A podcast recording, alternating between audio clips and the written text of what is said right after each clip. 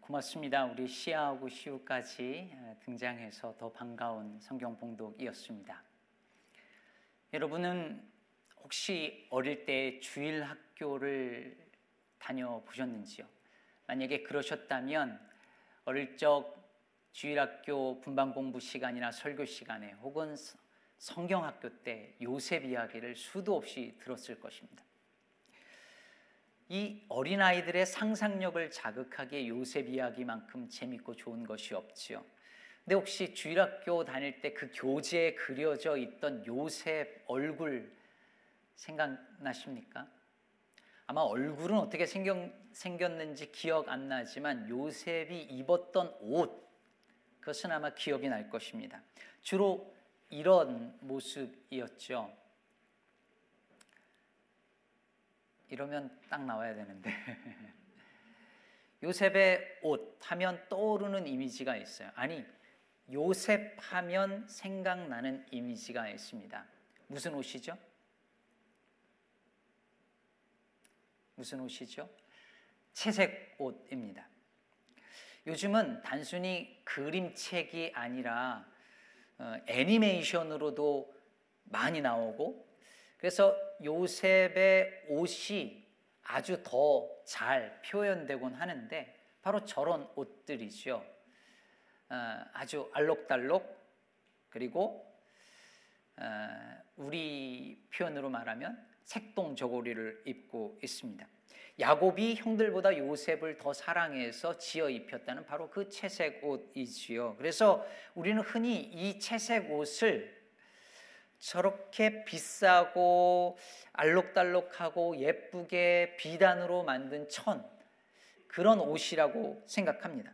그러니까 요즘 말로 말하면 요셉에게만 비단 옷을 사 입히고 명품 옷을 입히고 다른 형들에게는 싸구려 옷을 입혔다고 생각하는 거죠. 그래서 형들이 시기 질투했다는 거예요. 게다가 형들이 도단에 있을 때 저 멀리 요셉이 오는데도 금방 알아본 것은 요셉이 그렇게 알록달록 예쁜 옷을 입고 있었기 때문이다라고 생각하는 겁니다. 하지만 여러분, 요셉이 입고 있었던 그 채색 옷은 우리나라 사람들이 흔히 생각하는 그런 색동 저고리가 아니었습니다. 더 화려한 이 컬러풀한 그런 색깔로 술을 놓은 비싼 명품 옷을 말하는 것도 아니었어요. 아니 어쩌면 컬러풀하기보다 오히려 아예 그냥 단색이었을 수도 있습니다. 아니 그럼 형들은 왜 요셉을 시기하고 질투하고 미워한 걸까요? 비싸고 화려하고 그런 그런 옷이 아니라면 왜 그렇게 동생을 미워했을까요? 여러분 요셉 이야기를 우리가 계속 묵상하고 있는데요. 이 요셉 이야기를 관통하는 중요한 두 가지 소재가 있습니다. 첫째는 꿈이죠, 꿈. 요셉이 17살 때 꾼 그 꿈이 어떻게 실현되어지는가가 50장까지 계속 이어집니다. 또 하나는 뭐냐면 바로 옷입니다. 옷. 여러분 이 요셉의 이야기 속에서 요셉이 계속 옷을 갈아입지요. 이 옷이 중요한 메시지를 전하고 있어요. 그렇다면 이 옷이 담긴, 이 옷들이 담긴, 요셉이 입었던 옷들이 담긴 의미는 무엇일까요? 그리고 그것이 태어나서 지금까지, 아니 평생토록 옷을 매일 아침 입고 또 벗고 갈아입는 우리에게 주는 메시지는 무엇일까요? 오늘 본문을 41장 읽었지만 음, 전체 본문 속에서 이 옷을 따라가 보려고 합니다. 먼저 채색 옷 이야기부터 시작해 보죠. 창세기 37장 3절은 이렇게 말합니다. 요셉은 노년에 얻은 아들이므로 이스라엘이 여러 아들들보다 그를 더 사랑함으로 그를 위하여 채색 옷을 지었더니 여기서 채색 옷에 해당하는 히브리어는 쿠토네트 파심인데요. 이 이게 본래 어떤 알록달록한 색깔 옷을 의미하는 게 아닙니다. 여기서 쿠토네츠는요, 유대인들이 평소에 일할 때나 활동할 때 입는 속옷을 말해요. 우리의 속옷을 생각하면 안 됩니다. 유대인들은 주로 속옷과 겉옷을 입었는데 속옷은 일하거나 활동할 때 그냥 입는 옷이에요. 그리고 겉옷은 그 위에 걸쳐 입는데 때론 이불로도 사용하기도 하는 거예요. 목 축업 하다가 바깥에서 그냥 이불처럼 덮는, 깔고 덮는 거죠. 그런데 이 쿠토네트는 소매가 짧은 게 특징이에요. 소매가 짧았어요. 일하거나 활동할 때 편하게 입어야 되니까. 그런데 요셉이 입은 이 쿠토네트 파심은 달랐습니다. 여기서 파심이라는 단어가 뭐냐? 무슨 뜻이냐면 손바닥 이런 뜻이에요. 혹은 발바닥. 무슨 말이냐면 이 소매가 손바닥까지를 다 덮는 옷을 말, 말하는 것입니다. 즉 소매가 긴 옷이에요. 알록달록 색동 저고리가 아니었습니다. 물론 좀 더 장식을 할 수 있었지만 포인트는 그런 컬러풀한 옷이었다는 게 아니라 소매가 길었다는데 포인트가 있습니다. 그럼 누가 이 긴 소매 옷을 입었을까요? 이 옷은 특별한 계층이나 왕족들이 입었습니다. 사무엘하 13장 18절에 보면 이런 대목이 나와요. 다말이 채색 옷을 입었으니 출가하지 아니한 공주는 이런 옷으로 단장하는 법이라. 다윗 왕의 딸이자 압살롬의 누이였던 이 다말이 공주였기 때문에 채색 옷을 입었다고 말하는데 여기서 채색 옷이 바로 요셉이 입었다고 한 바로 그 크토네트 파심입니다. 물론 공주 옷이니까 더 화려했겠지만 중요한 건 소매가 긴 옷이었습니다. 그렇다면 이것이 무엇을 의미할까요? 야곱이 요셉에게 이 소매가 긴 옷을 입혔다는 말은 요셉을 너무 사랑해서 더 비싸고 더 좋은 옷을 입혔다는 말이 아니라 요셉을 자신의 후계자로 여겼다는 말입니다. 즉 장자권을 첫째 아들이고 둘째 아들이었던 루벤과 시몬에게 주려고 한 것이 아니라 요셉에게 주려 한 그 마음이 담겨져 있었던 것이죠. 이것이 바로 형들이 요셉을 그토록 미워한 이유였습니다. 단지 비싸고 좀 좋은 옷 입힌 것 때문이라면 그렇게까지 증오했다는 게 그렇게 설득력이 없습니다. 요셉은 다른 형들이 도저히 가질 수 없는 특권을 누리고 있었던 거예요. 더 큰 문제는 뭐냐면 이 채색 옷을 입은 요셉의 태도였어요. 37장 2절에 보면요. 요셉이 17세의 소년으로서 그의 형들과 함께 양을 칠 때에 그 다음에 그가 그들의 잘못을 아버지에게 말하더라 이렇게 기록합니다. 그러면 생각해 보세요. 상상해 보세요. 소매가 긴 옷은 일할 복장이 아니에요. 손까지 다 덮으니까. 근데 그 소매가 긴 옷을 입고 형들 일하는 모습을 지켜보고 있다가 잘못이 보이면 뭐 잘못하는 게 보이면 쪼르르 아버지한테 달려가는 거예요. 그리고 형들이 이런 잘못했다고 다 일러 바치는 거예요. 여러분 요셉이 입은 채색 옷은 그래도 되는 특권이었어요. 그 옷은 아버지로부터 부여받은 권력이었고 형들을 통제할 수 있는 일종의 완장이었습니다. 여러분 유능길 작가의 완장이라는 소설 읽어 보셨습니까? 영화로도 나왔었는데요. 이 소설의 배경은 전라북도 이공리라는 마을이고 이 소설의 주인공은 임종술이라는 인물이에요. 아, 그 영화의 한 장면을 띄워주시면 바로 저 인물이죠. 서울에서 장사도 해보고요. 사장님 소리도 듣, 들어보던 종술이 고향에 돌아와서 빈둥빈둥 되던 어느 날 그 마을 저수지 사장인 최 사장이 저수지를 관리할 사람으로 종술을 딱 종술을 점 찍습니다. 그러면서 이야기가 이제 본격적으로 시작되는데 이 종술이 처음에는 자기가 그런 거할 사람으로 보이냐면서 발끈하다가 거기 동네 이장이 아니 그냥 소일 삼아서 감시원 완장 차고 물 사이로 왔다리 갔다리 하다가 하는데 그 완장이란 단어가 딱 나오는 순간에 종술이 홀딱 넘어갑니다. 왜냐하면 종술은 사실 완장에 한이 맺힌 사람이거든요. 이 사람이 동, 동대문에서 장사할 때 가장 무서운 사람들이 어떤 사람들이었냐면 완장 차고 다니는 사람들이었어요. 심지어 국민학교 때 반장, 완장 차고선 그 반장들이 얼마나 괴롭혔는지 모릅니다. 4학년 때는 종술이 구구단 못 외운다고 머리가 피가 나도록 때리던 애가 완장찬 반장이었어요.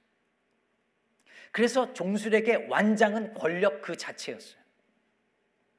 그렇게 노란 바탕에다가 파란 글씨로 감독이라고 쓰고 빨간 줄, 세 줄, 가로줄 딱 그은 그 비닐 완장을 탁 차는 순간 종술은 기고만장해집니다. 갑자기 걸음걸이도요 갈짓자로 걸어요. 그리고 사람들 앞에 군림하려고 합니다. 낚시하러 온 도시 남녀를 막 기합을 줘요. 그리고 초등학교 동창, 국민학교 동창인가가 왔는데 그 아들하고 고기 잡으러 왔는데 막 그 동창과 아들을 팹니다. 나중에는 자기가 완장을 차고 이 저수지의 주인이 된 것처럼 자기를 고용한 그 사장이 왔는데 낚시하러 왔는데 쫓아내요. 주인도 몰라보는 거예요. 참 신기하죠. 평범한 사람도요, 완장 하나 채워지면 사람이 바뀌어요. 사람 위에 서려고 합니다. 여러분 세대 중에 기억하실 분 들이 많으실 텐데, 혹시 선도부 기억하십니까? 저 완장을 선도부가 딱 차고 학교 앞에 있으면 선생님보다 더 무서웠습니다. 저, 에, 그 다음 장면도 하나 있는데 영화에서 제가 하나 캡처 왔어요. 저런 형들이 뜨면 얼마나 무서웠는지 모릅니다. 여러분 선도부는 물론이고요, 반장도 물론이고요, 심지어 분단장도요. 그 분단의 권력을 유지하려고 얼마나 애썼는지 모릅니다. 막 떠든 사람 이름 칠판에 막 적고. 여러분, 사람은 자기에게 조그만한 권력이 주어져도 그것을 가지고 누구 위에 군림하거나 휘두르려고 해요. 안타까운 이야기지만 교회에서도 완장을 차려는 이들이 있죠.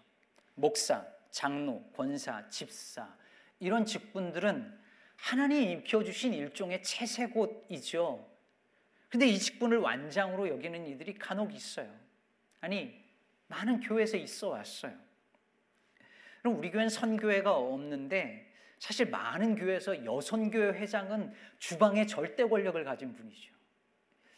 이분에 의해서 모든 메뉴가 결정이 되고 주방에 그릇 하나 숟가락 하나 함부로 건드리지 못해요.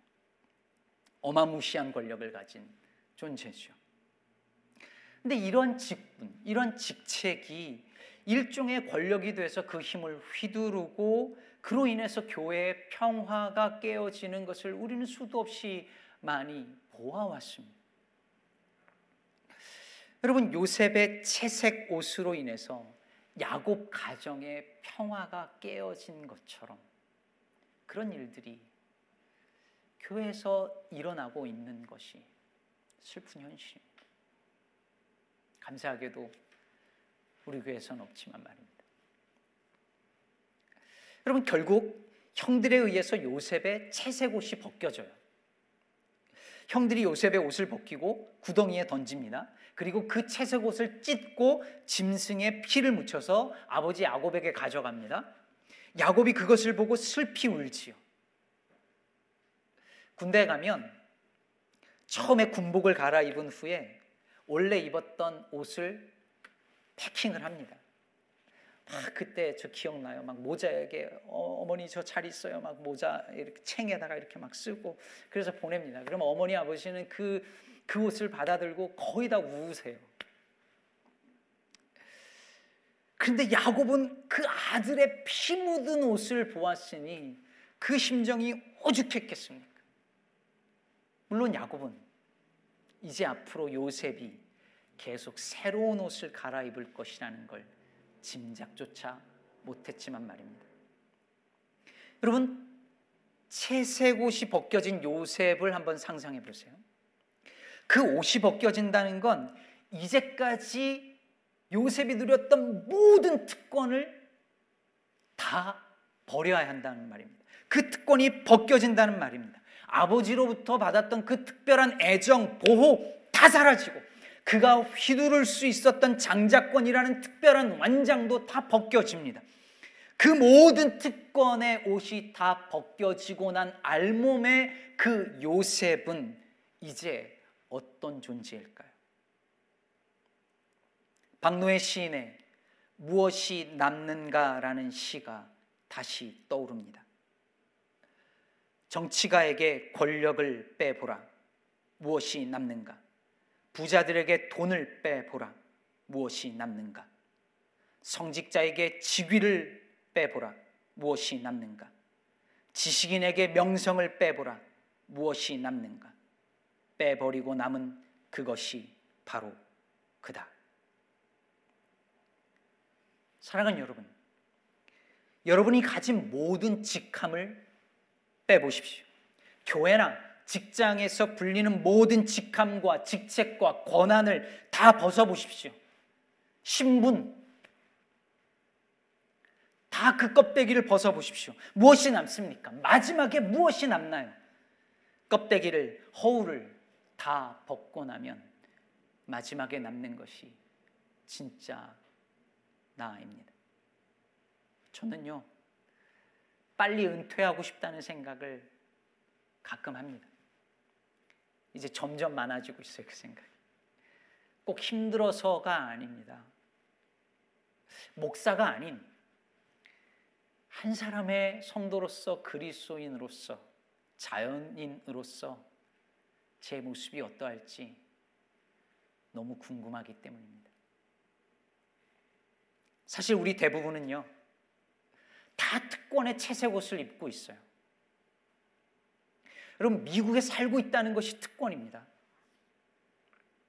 이 시간 이렇게 예배 드릴 수 있다는 것이 그럴 시간과 장소가 있다는 것이 특권이에요.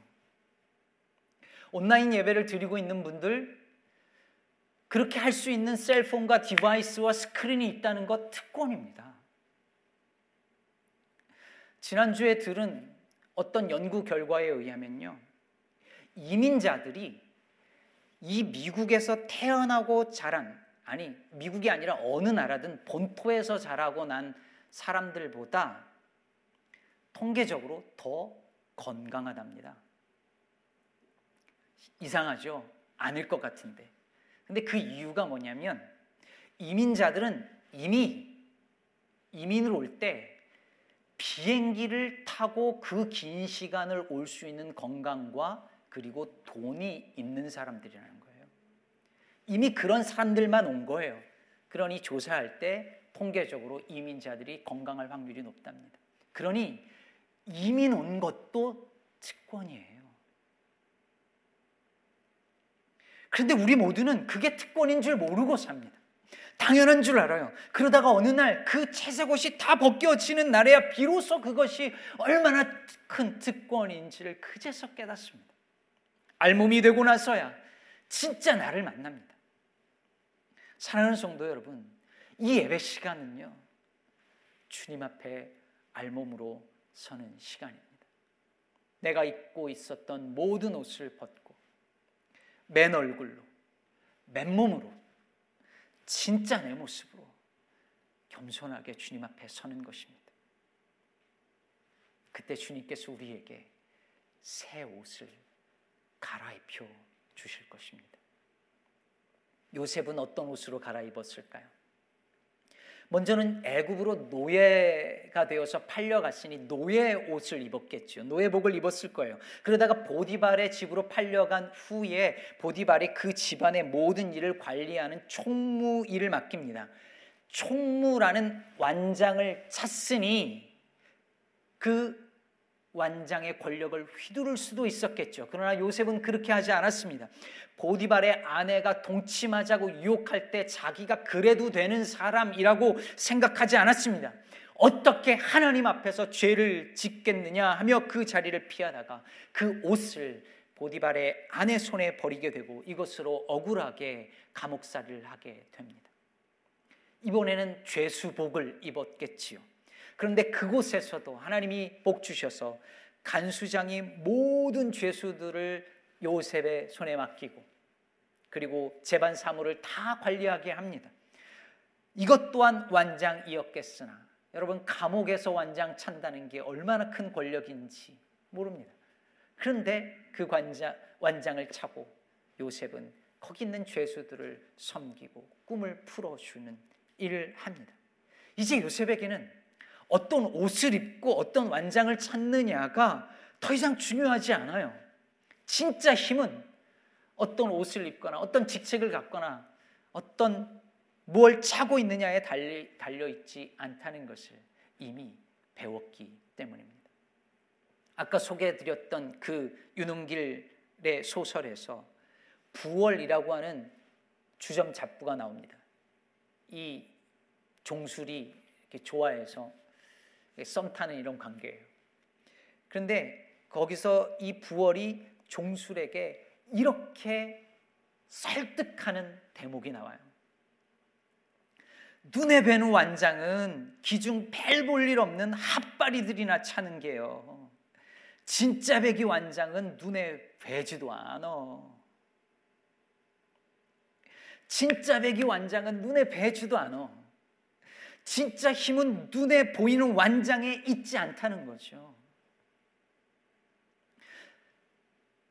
결국 소설 말미에 이 종수리 완장을 저수지에 버리고 부어리와 함께 마을에 마을을 떠납니다. 요셉이 채색 옷이 벗겨지고 난 다음에 깨달은 것도 그것 아니었을까요? 진짜 백이 채색 옷은 눈에 뵈지도 않는다는 것 말입니다. 여러분 요셉이 이 모든 훈련의 과정을 거쳐요. 옷이 벗겨지고 그 채색 옷 눈에 보이는 채색 옷이 진짜 힘이 아니라는 것을 깨닫는 그 모든 훈련의 과정을 거친 요셉에게 하나님이 드디어 애굽 총리의 옷을 입히십니다. 오늘 본문 41장 41절 이하에 보면 바로가 또 요셉에게 이르되 내가 너를 애굽 온 땅의 총리가 되게 하노라 하고 자기의 인장 반지를 빼어 요셉의 손에 끼우고 그에게 세마포 옷을 입히고 금사슬을 목에 걸고 라고 합니다. 바로가 총리 요셉을 총리로 세운 것 같지만 하나님이 세우신 것이고 바로가 세마포 옷을 입힌 것 같지만 하나님이 입히신 것이죠. 여러분 한번 가정을 해 보시죠. 만약에 요셉이 채색옷이 벗겨지고 노예복과 죄수복으로 갈아입는 그 경험들이 없었더라면 그리고 17살 그 채색옷을 입은 요셉이 그럴 리 없겠지만 그냥 세월이 흘러서 애굽의 총리의 그 세마포스를 입게 되었더라면 어떻게 되었을까요?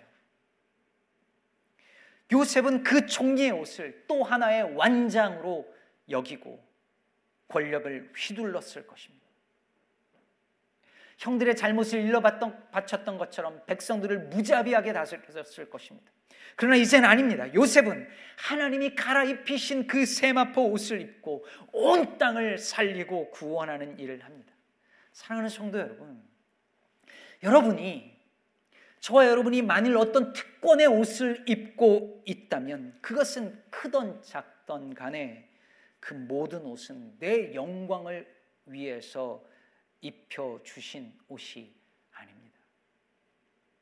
아픈 자를 돌보고 가난한 자들을 먹이며 넘어진 자를 일으켜 세워주고 죽어진 죽어가는 자 살리라고 입혀 주신 옷입니다. 오늘 본문 38절에서 바로가 이와 같이 하나님의 영에 감동된 사람을 우리가 어찌 찾을 수 있으리요라고 말한 것처럼 내 영광이 아니라 하나님의 영광을 드러내도록 입혀 주신 옷입니다. 그것을 깨닫지 못하고 교만하면 틀림없이 우리가 입고 있던 이 특권의 옷이 벗겨지는 날이 올 것입니다. 저는 이 팬데믹 상황이 우리 옷이 벗겨지는 상황이 아닐까 싶어요. 코로나 이후로 당연하다고 여겨지던 것들이 다 벗겨지고 있습니다. 세계 최강대국이라는 허울 좋은 자부심이 다 발가 벗겨지고 과학, 의학, 경제, 종교, 그 어느 것도 제 역할을 해내지 못합니다. 그토록 자신만만하던 인간의 문명이 얼마나 보잘 것 없는 것인지 우리는 그 볼품 없는 알몸을 지금 지켜보고 있습니다. 교회는 더 그렇습니다. 크고 화려한 예배당들이 다 텅 비어 버렸습니다. 수천 수만 명 교인을 자랑하던 허울이 다 벗겨지고 교회의 부끄러운 속살이 온 세상에 다 알려지기도 했습니다. 부끄러워 죽을 지경입니다. 오죽하면 한국에서 수많은 교회들이 예배당 앞에다가 플랜카드를 써 붙였습니다. 교회가 미안합니다. 구덩이에 옷이 벗겨진 채로 던져진 요셉의 절망을 지금의 교회들이 겪고 있습니다. 그러나 사랑하는 성도 여러분, 과거의 그 옷을 벗어야 새 옷을 입습니다. 아담과 하와가 범죄한 후 그들이 벗었음을 알고 부끄러워하여 나뭇잎을 엮어서 치마를 해 입지요. 그러나 하나님이 그들을 위하여 가죽 옷을 입혀 주십니다. 성경이 증언하는 하나님은 우리를 위해 옷을 갈아입혀 주시는 하나님이십니다. 수치를 가리려고 인간들이 입은 그 허울을 벗기시고 자신을 드러내기 위해서 입은 모든 허영의 옷을 벗기시고 하나님이 영원한 새 옷을 갈아입혀 주십니다. 갈라디아서 3장 27절은 이렇게 말합니다. 누구든지 그리스도와 합하기 위하여 세례를 받은 자는 그리스도로 옷 입었느니라.